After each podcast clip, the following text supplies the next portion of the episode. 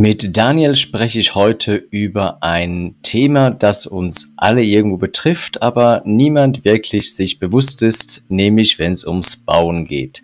Weil Daniel als Bauherren- und Investorenbegleiter sorgt dafür, dass in dem Moment, wenn es eben Ärger oder Zeitfluss gibt, das gar nicht passiert, weil er hat da einen ganz anderen Ansatz und ich bin gespannt, wie digital er diesen Ansatz auch umsetzt. Viel Vergnügen.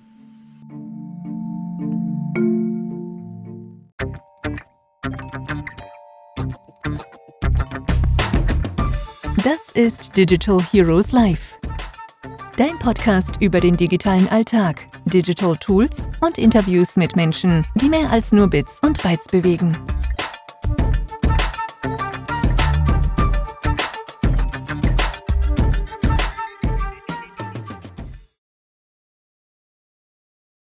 Wunderschönen guten Nachmittag, lieber Daniel. Herzlich willkommen zu Digital Heroes Live. Ja, danke. Guten Nachmittag, Roger.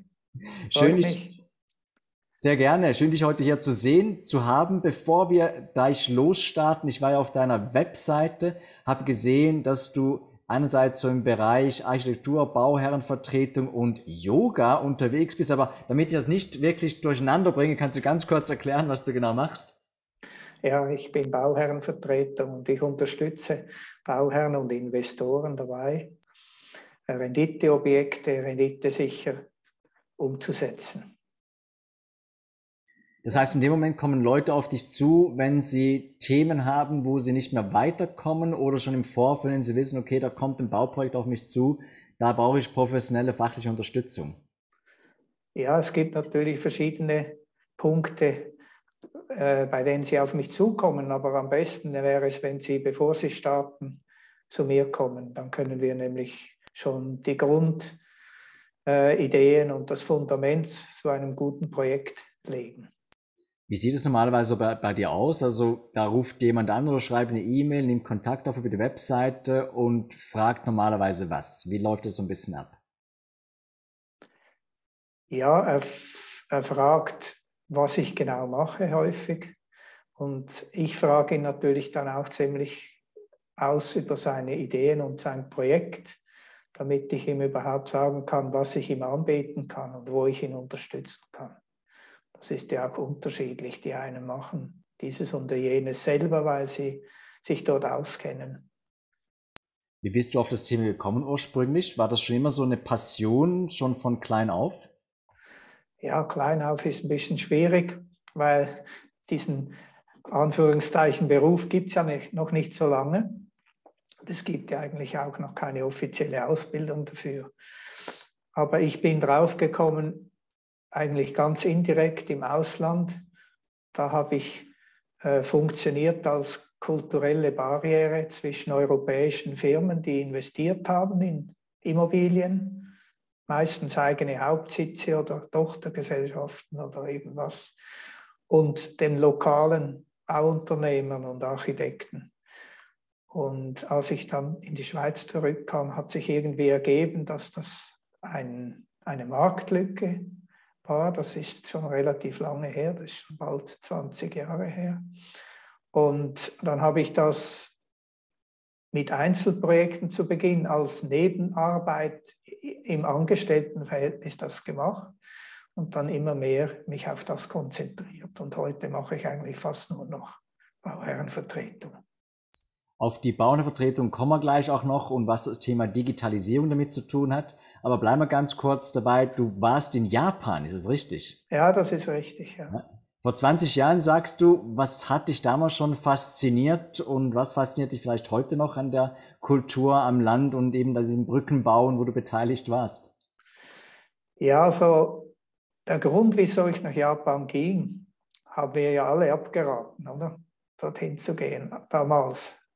Und der Grund war, dass ich etwas wirklich anderes erleben wollte. Eine andere Kultur, eine andere Welt, auch eine andere Arbeitswelt. Und darum wollte ich irgendwo nach Asien und Japan fand ich interessant, weil es so eine Mischung ist zwischen Traditionsbewusstsein und Pflege und moderner Industrialisierung. Und wie die mit dem zu Schlag kommen, ohne dass sie schizophren werden. Und machen Sie das? Ja, das machen sie genial. Hast du ein konkretes Beispiel, wo du aus der Erfahrung erzählen kannst oder was du erlebt hast? Ja, also wenn du denkst, dass jemand irgendwie in Computerentwicklung tätig ist, daneben aber in der Freizeit japanische Teezeremonie wie vor 300 Jahren als Hobby betreibt, mit großer Passion und Ausdauer und viel Zeit, die es braucht, um da langsam Fortschritt zu machen und zu einem gewissen Mastery zu kommen. Machst du diese Teezeremonie ab und zu noch für dich selbst? Also hast du das gelernt? Nein, das habe ich nie gelernt. Nie gelernt ja. Ich weiß, wie man den Tee anrührt, aber nicht in, in diesem zeremoniellen Stil, ja, ja. wie die das machen. Ja. Ich, ich war lange in China selbst, habe dort auch äh, mehrere Jahre gelebt und chinesische Teekultur ist natürlich nicht zu vergleichen mit der japanischen in dem Moment, aber auch dort gibt es natürlich diese Zeremonien. Ich fand es immer sehr faszinierend auch und in dem Moment natürlich auch so als Ritual extrem faszinierend und auch einleitend, um so gewisse Beziehungen auch aufzubauen. Mhm. Ist das etwas, was du heute so ein bisschen vermisst in Europa und in der Schweiz? Also uns ein bisschen dieses, sag mal, zeremonielle und vielleicht auch dieses traditionelle ein bisschen fehlt und auch so diese, diese Umgebung nicht so da ist. Wir kommen ja ziemlich schnell zum Punkt, ja, dann wird geredet, wird verhandelt und dann macht man zack, zack, zack, zack. Ähm, wie erlebst ja. du das? Wobei interessant ist ja, wenn man die Deutschen fragt, dann finden sie ja immer, wir machen viel zu lange, bis wir auf den Punkt kommen. Also offensichtlich machen wir diese Einleitungen über Wetter und so weiter, um eine gewisse gemeinsame Basis zu kriegen fürs Gespräch, eben doch auch. Und in dem Moment bist ja du genau bei dieser Basis vom Gespräch natürlich auch daran interessiert, nachher zu verstehen, was die anderen Leute wollen, wenn du dann Bauherrenvertretung machst. Inwiefern helfen dir da so ein bisschen digitale Elemente, digitale Komponenten dabei? Ja, also ich habe eigentlich zwei, zwei Schienen, in denen ich digital versuche, möglichst auf den Punkt zu kommen. Das eine ist die eigene Büroadministration, Buchhaltung, alles. Das ist, also ich drucke fast nichts mehr aus. Mein Drucker, der kommt nicht so oft zum Zug. Und das seit ich selbstständig bin, kann ich das eben durchsetzen. Oder? Ja. Und das Zweite ist, ich bin sehr aktiv dran, ähm, Projekte mindestens in einem Teilbin auszuführen, also in digitaler Planung und Umsetzung. Wobei dort habe ich festgestellt, ist ja auch wichtig, nicht nur das technisch-digitale, sondern am Schluss muss die Kommunikation funktionieren. Also der Mensch ist immer noch der Angelpunkt und auch das, die größte Gefahr für Fehler. Und diese Kommunikation ist sehr wichtig, dass man die auch hochhält und versucht, wirklich einander zu verstehen. Und das ist ja eine Herausforderung in einem Bauprojekt, weil das ist fast jedes Mal ein neues Team, das sich zuerst eine Art finden muss. Oder? Und, und bis es dann wirklich funktioniert und hoffentlich findet es sich während der Planung, sodass dann die Umsetzung funktioniert. Und da können ja digitale Instrumente entweder förderlich sein oder eher hinderlich. Wie erlebst du es im täglichen Austausch? Wie oft bist du eher so im persönlichen Gespräch mit Leuten, vielleicht entweder in Meetings oder jetzt wie wir dementsprechend über so eine Online-Konferenz oder am Telefon versus E-Mails, die hin und her geschickt werden, SMS, WhatsApp vielleicht. Gibt es da so eine Aufteilung? Was machst du mehr? Was passiert mehr? Also ich mache mehr persönlich, also jetzt auch eben über Zoom oder so oder Telefon. Und E-Mail ist dann eigentlich nur die Bestätigung, was man besprochen hat, ja. möglichst. Mhm. Weil sonst ist die E-Mail-Flut unmöglich, weil dann schreibt jemand etwas, aber man kriegt nicht alle Informationen, dann geht es x-mal hin und her, bis man eigentlich weiß, um was man diskutiert. und das bringt es nicht wirklich. Du hast ja vorher auch BIM erwähnt, etwas, was sich in den letzten Jahren auch durchgesetzt hat. Ist BIM mittlerweile, und verzeih mir die Unwissenheit, etwas, was zum Standard geworden ist oder sind wir immer noch so ein bisschen early? Nein, wir sind ziemlich weit vom Standard entfernt. Ja. Also die großen Unternehmen und die großen Bauherren wie SBB und so, die beginnen jetzt seit diesem Jahr wirklich erste Projekte umsetzen zu wollen. die machten Einführung im letzten Jahr und beginnen jetzt. Und ich war gestern oder vorgestern an einer Konferenz äh, Austausch Deutschland-Schweiz zum Thema BIM. Und die Deutschen sind uns da schon ein paar Jahre voraus, eindeutig. Bei uns ist, ist es schwierig, weil wir sehr kleinorientiert sind und organisiert. Das ist das eine. Und das zweite ist, viele Architekten sind nicht so technisch äh, versiert. Also äh, sie sind zwar heute inzwischen im 3D-Modell, aber die meisten zumindest. Aber äh, echtes Spin ist dann wirklich 3D. Also da macht man auch 3D-Aufnahmen, Punkt, Punktwolken und so weiter und muss dann die Fachplaner einbinden und so. Und das funktioniert, denke ich, am Moment am besten bei Holzbauten, weil dort ist ein Riesengewinn, wenn man das dann in die Maschinerie in der Zimmerei umsetzen kann.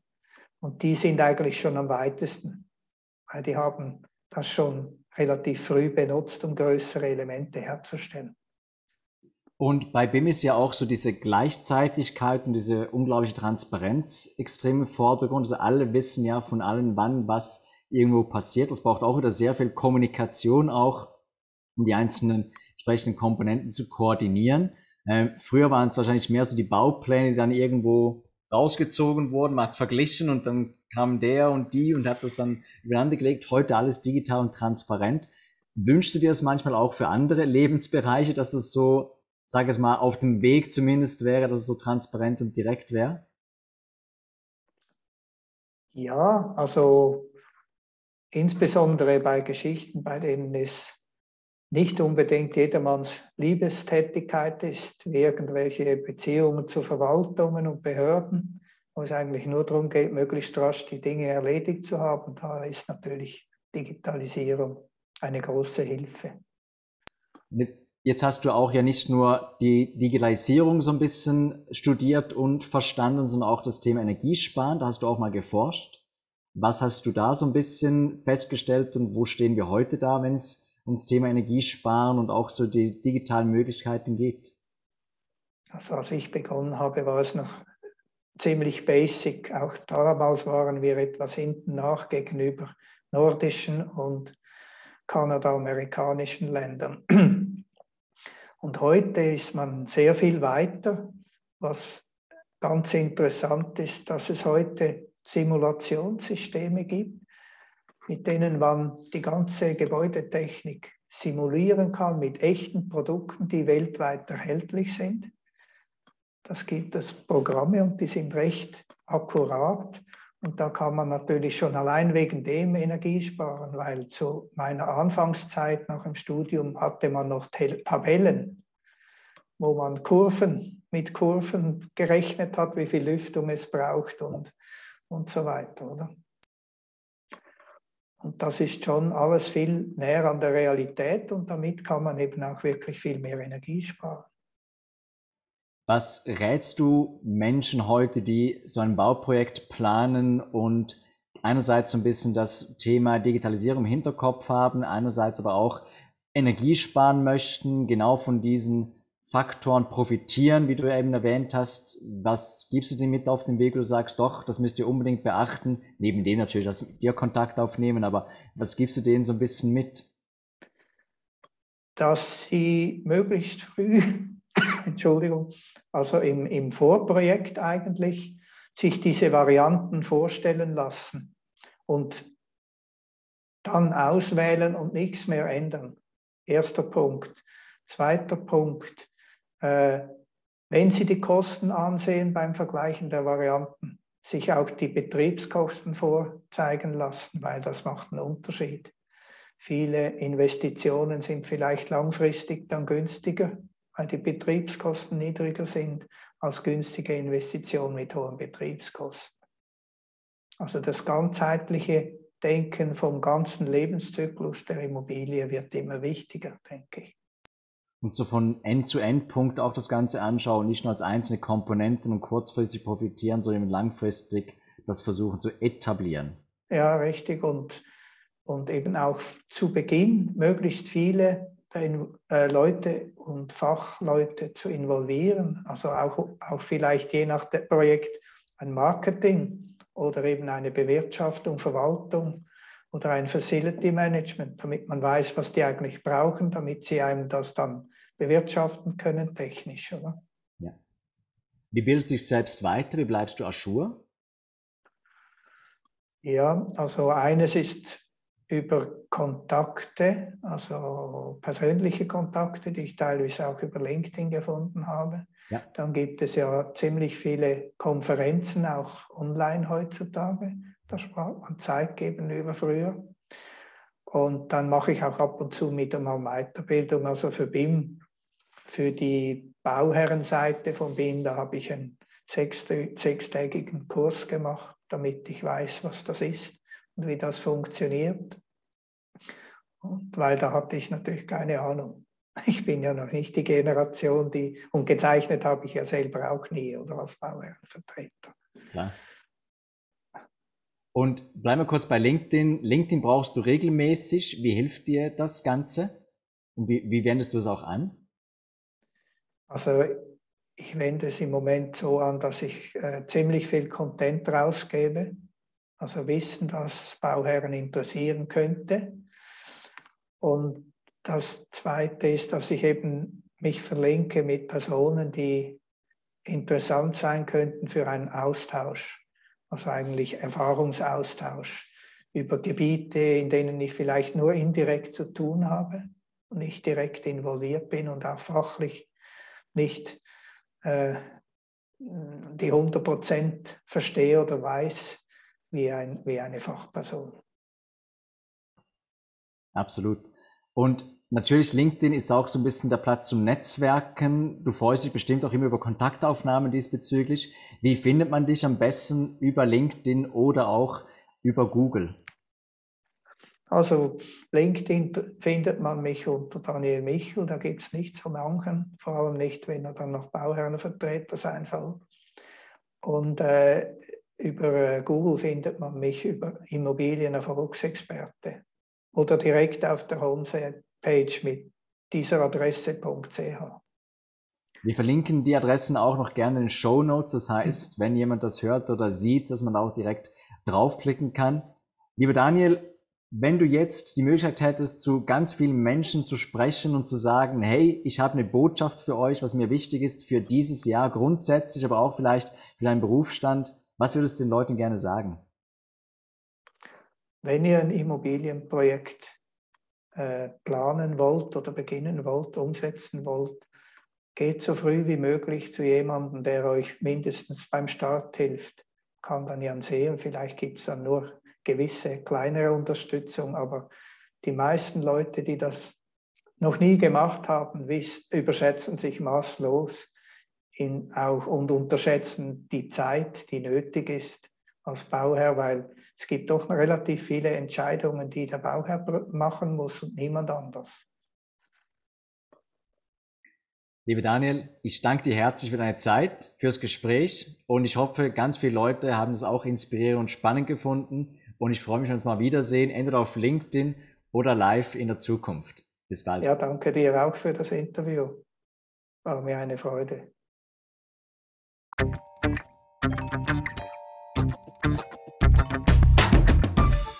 Hast du Zeit gehabt für uns. Abonnier, bewerte und schreib uns. Wir hören uns in der Zukunft.